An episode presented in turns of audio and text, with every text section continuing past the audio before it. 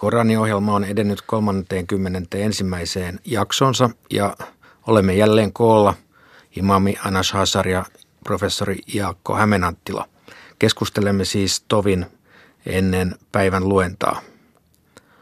Siirrymme Luolan suurasta tänään Marian suuraan, mutta ehkä aloitamme tästä Luolan suuran loppujaksosta. No siinähän nyt saadaan vihdoin vastaus siihen viime lukukerrasta mieliä kiehtoneeseen kysymykseen, mitä sitten oikein Mooseksen ja tämän oudon vieraan kanssa tapahtui. Mutta siitähän me puhuttiin jo viimeksi, että mä itse nostaisin esille juuri nyt tämän seuraavan tarinan, joka alkaa tuosta jakeesta 83, nimittäin tuo, mikä käännöksessäni on kaksisarvinen, arabeksi Dhul-Qarnayn, joka kirjaimellisesti tarkoittaa kahden sarven omistavaa henkilöä. Ja siitä on paljon sekä islamilaisessa perimätiedossa että sitten nykytutkimuksen kesken niin keskustelua, että mihin tämä viittaa. Ja nykytutkimus on samaa mieltä kuin osa islamilaisesta traditiosta, että tämä Dhul-Qarnayn on nimenomaan Aleksanteri Suuri. Miksi näin? Niin on viitattu siihen, että hänellä on esimerkiksi kolikoissa kuvattu sellaiset kaksi hiuskiehkuraa, jotka nousevat vähän niin kuin sarven kaltaisiksi. Se on ehkä siitä ihan täysin selvää, että tuleeko se siitä vai ei, mutta joka tapauksessa, jos tämä yhdistetään Aleksanteri Suureen, niin tässä on niin kuin, otettu käyttöön semmoinen Lähi-idässä kiinni kiertänyt laaja Aleksanterin romaanin tarina, jossa Aleksanteri esiintyy suurena maailmanvalloittajana, ei yksinomaan maailmanvalloittajana, vaan myöskin ikään kuin tutkimusmatkailijana. Ja tämä olisi siltä kannalta sitten sitä perinnettä, joka olisi niin kuin pohjimmiltaan hellenististä alkuperää. Toiset islamilaiset kommentaattorit sitten niin kuin kiistävät tämän ja katsovat, että on olemassa kaksi eri Dhul-Qarnaynia. Se Dhul-Qarnayn, joka oli Aleksanteri Suuri, ja sitten toinen Dhul-Qarnayn. Eli tässä on epäselvyyttä näissä kommentaareilla, että kehen tämä henkilö sitten yhdistetään, mutta tämä on ainakin yksi sellainen islamilaisessakin perimätiedossa oleva tulkinta. Niin, Dhul-Qarnayn, tämä toinen ja meidän tietämyksen mukaan se vahvempi on, että on jemeniläistä alkuperää, koska tämä Dhu-nimissä käyttö on nimenomaan se jemeniläisten nimissä aika lailla käytetty. Tässä tärkeänä tulee tämä Jujin tarina hänen liittyen, eli Gogin ja Magogin tarina, mitä tunnetaan suomeksi, niin nämä kaksi heimoa, jotka sitten saavat vapautta ajan lopussa ja ovat yksi tuomiopäivän enteistä, että kun ne saavat vapautta ja mylläävät maailmassa ja tuhoavat kaikki edessään, niin tämä kertoo tällaisesta padosta, joka on pitänyt heitä ikään kuin aisiossa tietyssä alueessa. Ja nyt ihmiset kiistävät, että onko tämä pato enää olemassa vai onko se jo auennut, niin Sitä ei tiedetä. Myöhemmin islamilainen perimätieto, ei siis Koranissa myöhemmin kertoo, että joka päivä Gog ja Magog nävertävät sitä aukkoa, saavat sen lähes kokonaan sen aukon tehdyksi ja sitten päättävät jatkaa seuraavana päivänä ja yöllä se salaperäisesti palautuu taas entiselle ja näin jatkuu kuulemma joka päivä. Aina siellä sitten, kun ne sitten vapautuvat sieltä. Ja tämä on mielenkiintoista rakennuksen kuvausta, miten hän käytti tuossa rautakimpaleita ja sitten täytti välejä sitten sula kuparilla niin, että se pysyy vahvana, että tämän ihminen rakennustekniikka, mitä siinä mainitaan, niin että ne eivät pysty menemään sen läpi eikä sen ylitse niin, että ei kumpakaan, niin, että tämä on aika vanka rakennus siihen. Mutta tämä kertoo, että kun tulee se hetki, niin sitten tämä aukeaa ja sitten nämä mylläävät maailmassa ja heidän jälkeensä. Eli he ovat niistä viimeisistä merkeistä tai enteistä ennen tuomiopäivää niin, että kun he vapautuvat maailmassa ja tekevät tuhonsa, niin että maailman lopu on lähellä sen jälkeen. Siinä sitten aivan tämän suuren lopussa on sitten vielä oikeastaan yksi pikku asia, en maltalaista ottamatta esille, miten tuo Firdausin puutarhat. Eli Firdaus-sanan monikko on arabiksi faradis, ja se mitä ilmeisemmin tulee kreikan sanasta paradeisos, joka puolestaan tulee Persiasta. Käsitteet ovat kiertäneet monen kielen kautta ja sieltä sitten meillekin paratiisi, että meidän paratiisisanamme on sama. Mutta ehkä se keskeisempi tämän suuran lopussa on se, että se on myöskin yksi näistä tärkeistä ja usein siteeratuista jakeista tuo jae 109, jossa sanotaan, että vaikka meri olisi mustetta Herranin sanojen kirjoittamista varten, niin siitä huolimatta se mustakin ehtyisi ennen kuin Herranin sanat ehtyvät, joka on oikeastaan semmoinen niin kuin, varmaan ilmauksen tarkoituksena korostaa Jumalan rajoittamattomuutta. Jumala on paljon isompaa kuin mitä ihminen voi kuvitella, mutta se on myöskin ilmaistu mun mielestä hyvin kauniisti, eli se on semmoinen, että Koranissa pieniä yksittäisiä helmiä tuo nimenomainen jae. Ja kuten tämä suora alkoi vahvistamalla, että Jumalalla ei ole poika, niin tässä se päättyy, että profeetta oli pelkä ihminen ja että Jumala on ainoa Jumala, yksi Jumala, ei ole muita. Niin tämä kokoaa alku ja loppu yhteen. Sitten sen jälkeen alkaa tärkeä suura, Mariamin suura. Tämä on ainoa suura Koranissa, jossa mainitaan naisen nimi ja jonka nimi on nimenomaan nainen. Hän on ainoa nainen, joka mainitaan nimeltä Koranissa. Niin Maria, Jeesuksen äiti, on tässä päähahmona tässä suurassa hänen syntymästään synnytykseen saakka, kunnes synnyttää Jeesusta siis. Ja tämä on yksi tärkeistä suurista. Tämä suurahan käytti profeetan serku, kun hän oli pakolaisena Abessiniassa, nyky-Etiopiassa, niin kun he lähtivät ensimmäisten pakolaisten joukossa, niin hän luki tämän suuran kristitylle kuninkaalle Abessiniassa kertoakseen, mihin muslimit uskovat. Joo, siis sehän on jännä sekä tässä suurassa että muuallakin Koranissa, että jos katsotaan Marian ja Jeesuksen rooleja, niin oikeastaan Maria on jossain määrin jopa sellainen niin vahvempi hahmo, että hänestä puhutaan yksinkertaisesti enemmän Koranissa kuin Jeesuksesta. Tietysti Jeesuksen lapsuuskohtauksessa puhutaan sekä että molemmista, mutta jos katsoo jakeet, jotka keskittyvät vain Mariaan ja jakeet, jotka keskittyvät vain Jeesukseen, niin Maria on jollakin tavalla näyttävämpi hahmo. Siitä on paljon islamin sisällä sitten Koranin jälkeisenä aikoina keskustelua, että oliko Maria, voidaanko häntä pitää profeettana, että oliko hän ainoa nimeltä tunnettu naisprofeetta. Siitäkin on mielipiteet jakautuneet, oliko hän profeetta vai ei, mutta siitä on paljon keskusteltu. No, mä sanoisin vaan nopeasti siihen. Koranissa on yksi jae, että ennen Jumala puhuu siinä profeetalle, että emme ole lähettäneet ennen sinua muita kuin miehiä. Jos olisi tarkoittanut myös naisia mukaan lukien, niin olisi sanonut, käytänyt muita sanoja kuin miehiä, kuin ihmisiä.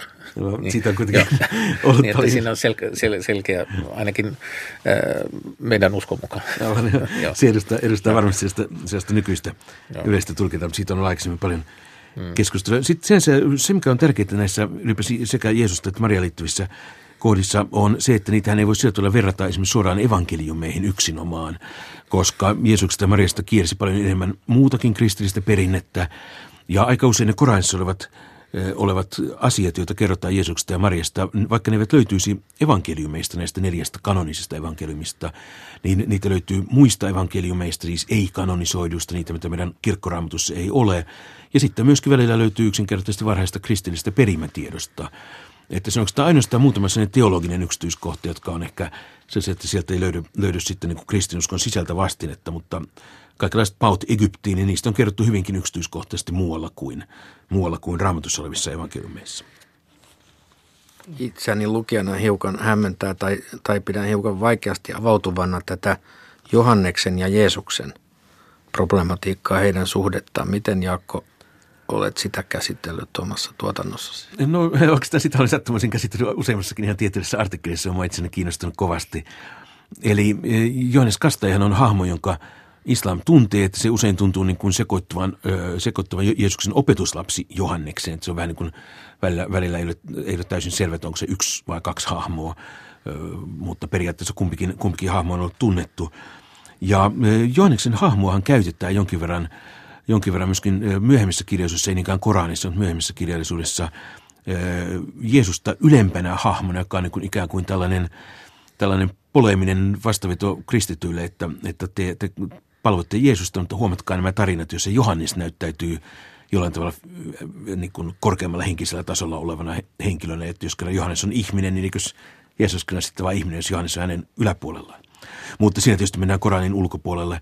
Koranissa itsessään Johannes tietyllä tavalla asettuu sinne niin kuin Jeesuksen edelläkävijäksi tavallaan tai aika siis sellaiseen samanlaiseen rooliin kuin meilläkin evankeliumeissa.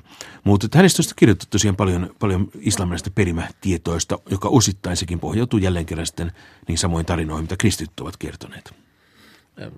meidän tietämyksen mukaan perimätiedossa, että nimenomaan Zakariya oli siis profeetta ja Jahja, hänen poika, oli profeetta. Jahjan äiti ja Marian, niin, että siinä on serkkusuhde hänen ja Jeesuksen välillä, että sanotaan kahden, onko se sisaren lapset, niin myöhempi perimähän myöskin kertoo, mihin islamilaiset auktorit itse on kiinnittänyt huomiota, että se ei historiallisesti ehkä ole totta, mutta siellä kerrotaan laajalti sellaista kertomusta, että oikeastaan Johannes oli ensimmäinen, joka tunnusti Jeesuksen, koska kun nämä äidit tapasivat raskana ollessaan, niin Johanneksen äiti tunsi potkaisun mahassaan, kun Johannes heittäytyi ikään kuin tervehtimään Jeesusta, mutta se islamilainen perinne itsekin tietää, että näiden henkilöiden syntymäajoissa oli eroja, joten tämä ei ihan se ei ole mitenkään yksiselitteinen kanta, mutta tällaistakin kerrotaan. Kiitoksia. Olemme varmaankin valmiit kuuntelemaan luentaa. Hän sanoi, enkö sanonut, että sinä et kykene olemaan kärsivällinen kanssani? Mooses sanoi, jos vielä kerrankin kysyn sinulta jotakin, aja minut pois luotasi. Minulta olet saanut äskeisen tekosi anteeksi.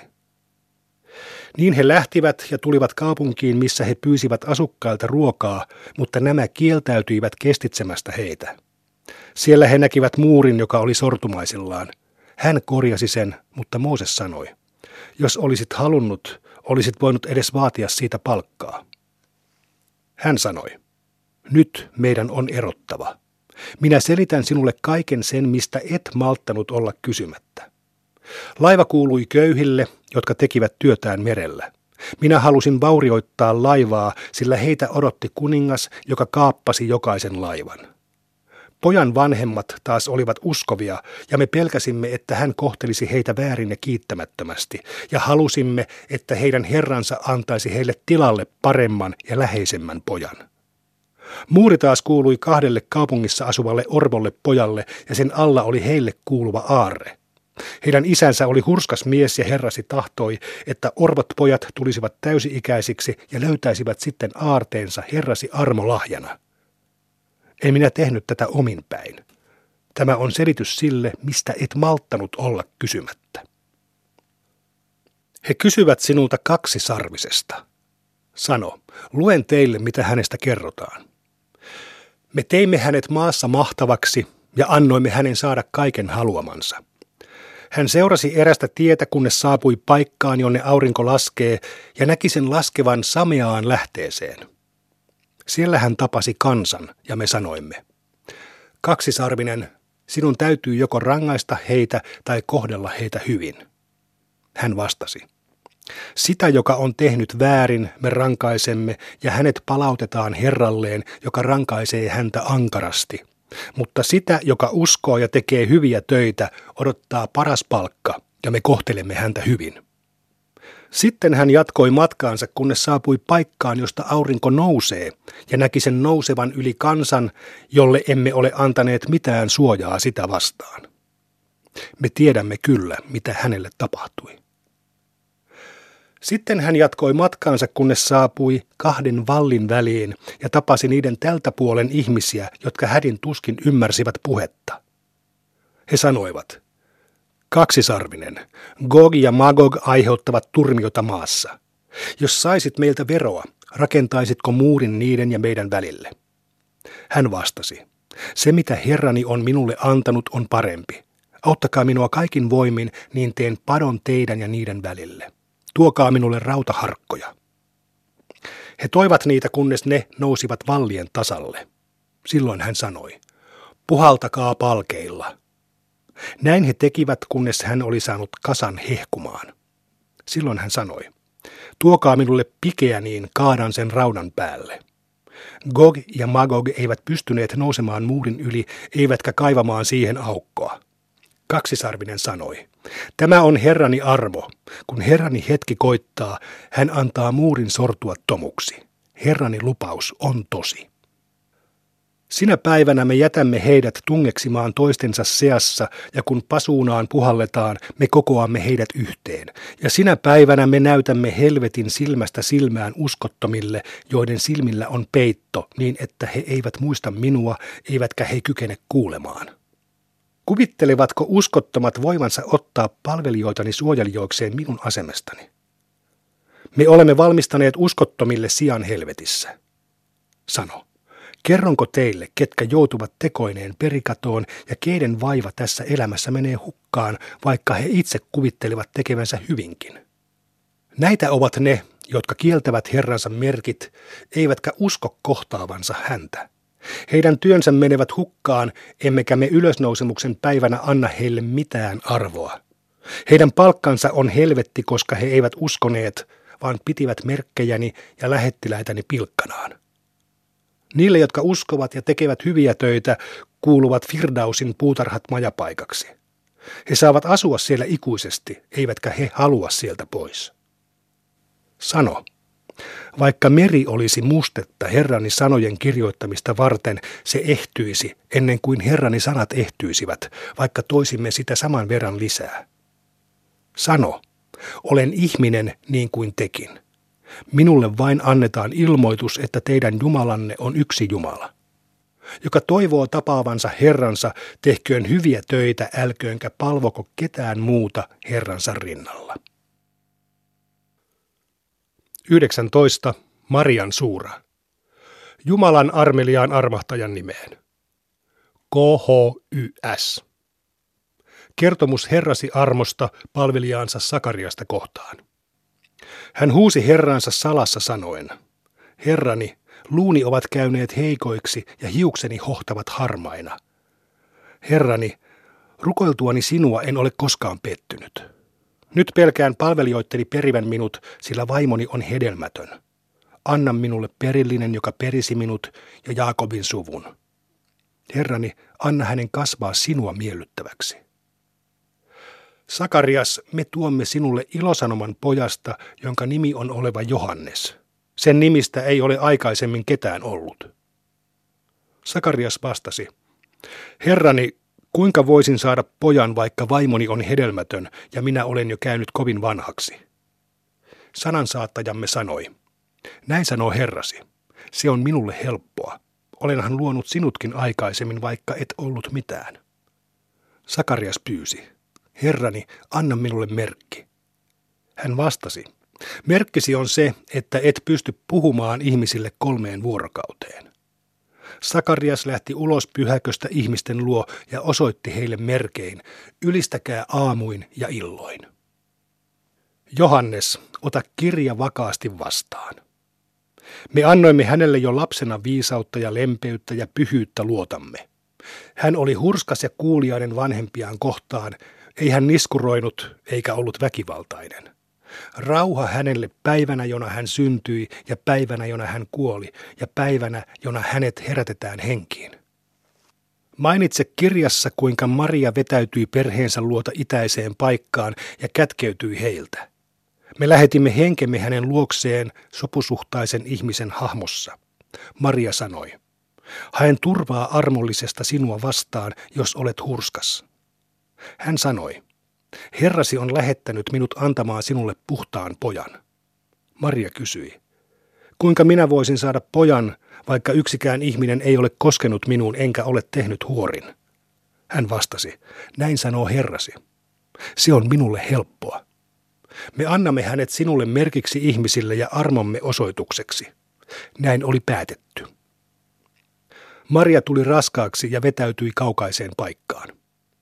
Synnytyspoltot saivat hänet ottamaan tukea palmupuusta, ja hän sanoi, kumpa olisin kuollut ennen tätä ja vaipunut unohduksiin.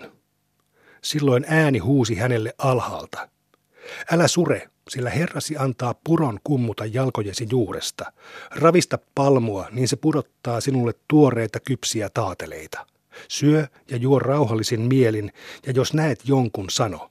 Olen vannonut armolliselle paastoavani ja olevani tänään puhumatta kenellekään. Hän palasi kansansa luo kantaen lasta sylissään ja he sanoivat, Maria, olet tehnyt ennen kuulumattoman teon.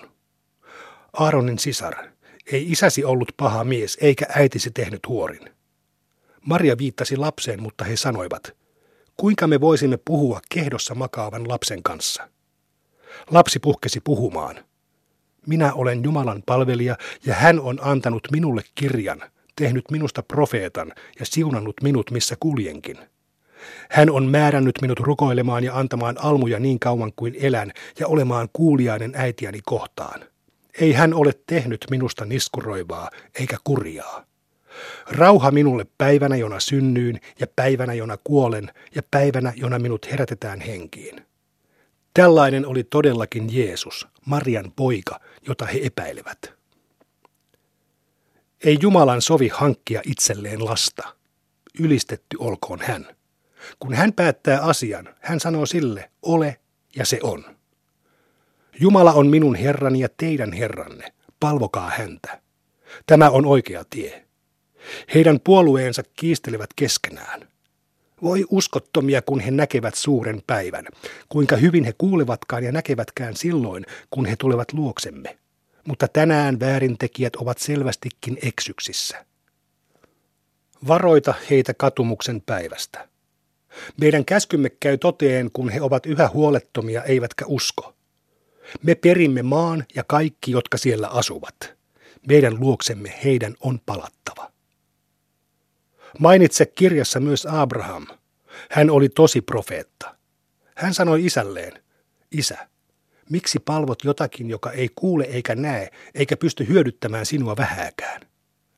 Isä, minä olen saanut tietoa, jota sinulla ei ole. Seuraa minua, niin minä johdatan sinut oikealle tielle. Isä, älä palvo saatanaa, sillä hän ei tottele armollista.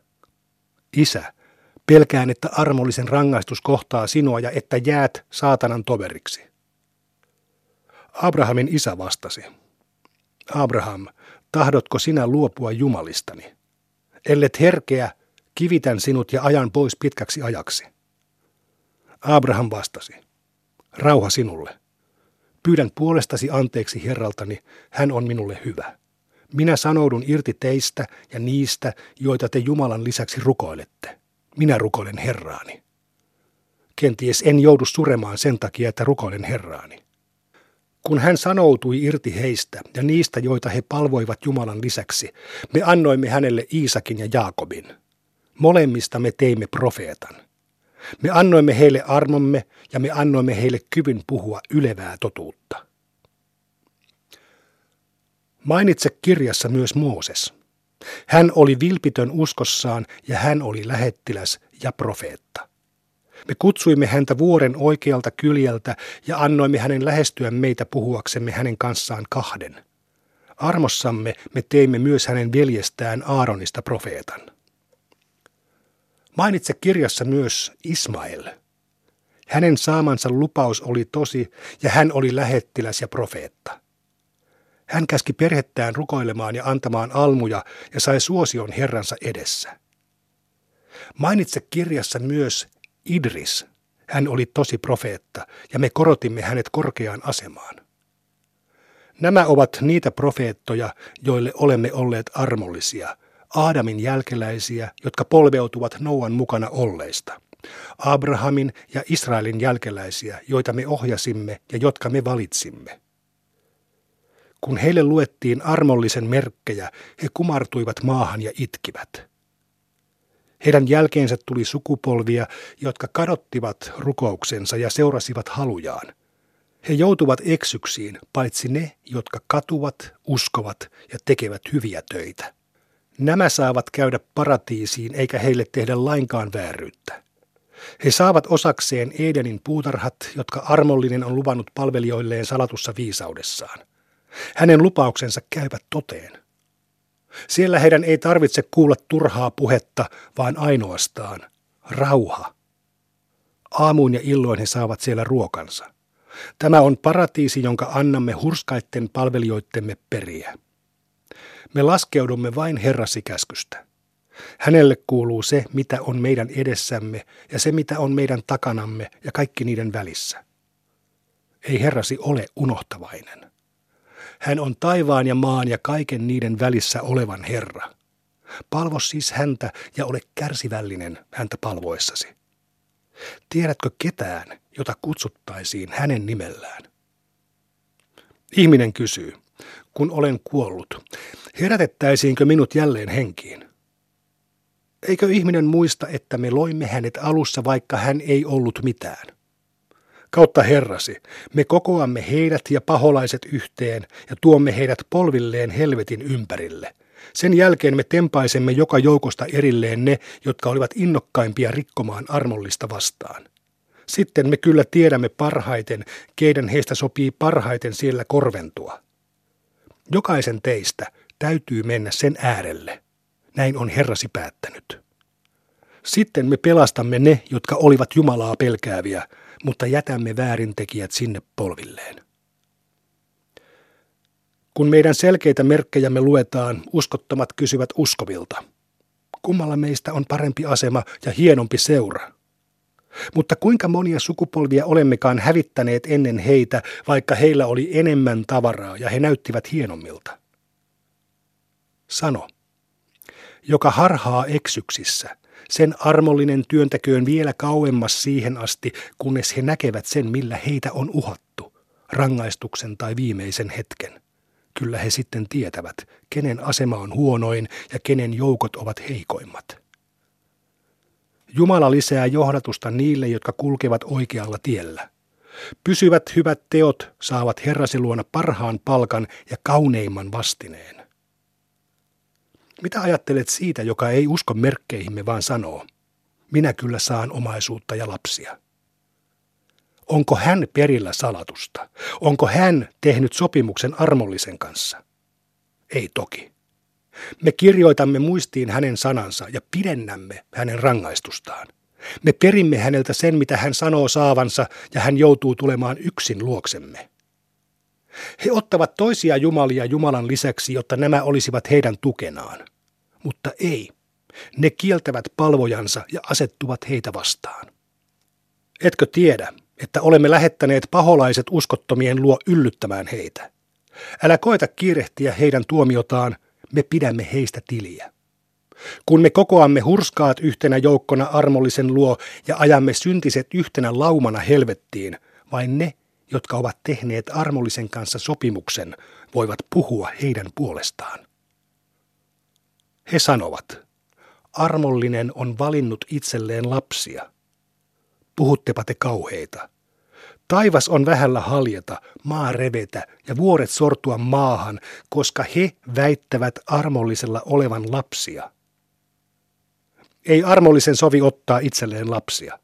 Kaikki, mitä taivaassa ja maassa on, tulee armollisen eteen palvelijana. Hän pitää heistä lukua ja laskee heidät. Ylösnousemuksen päivänä jokaisen heistä täytyy tulla yksin hänen eteensä. Niille, jotka uskovat ja tekevät hyviä töitä, armollinen lahjoittaa rakkautensa. Me olemme tehneet tämän Koraanin helpoksi sinun kielelläsi, jotta toisit hurskaille ilosanoman ja varoittaisit sillä riidanhaluisia ihmisiä. Kuinka monia sukupolvia olemmekaan tuhonneet ennen heitä? Näetkö sinä enää heitä, tai kuuletko risahdustakaan?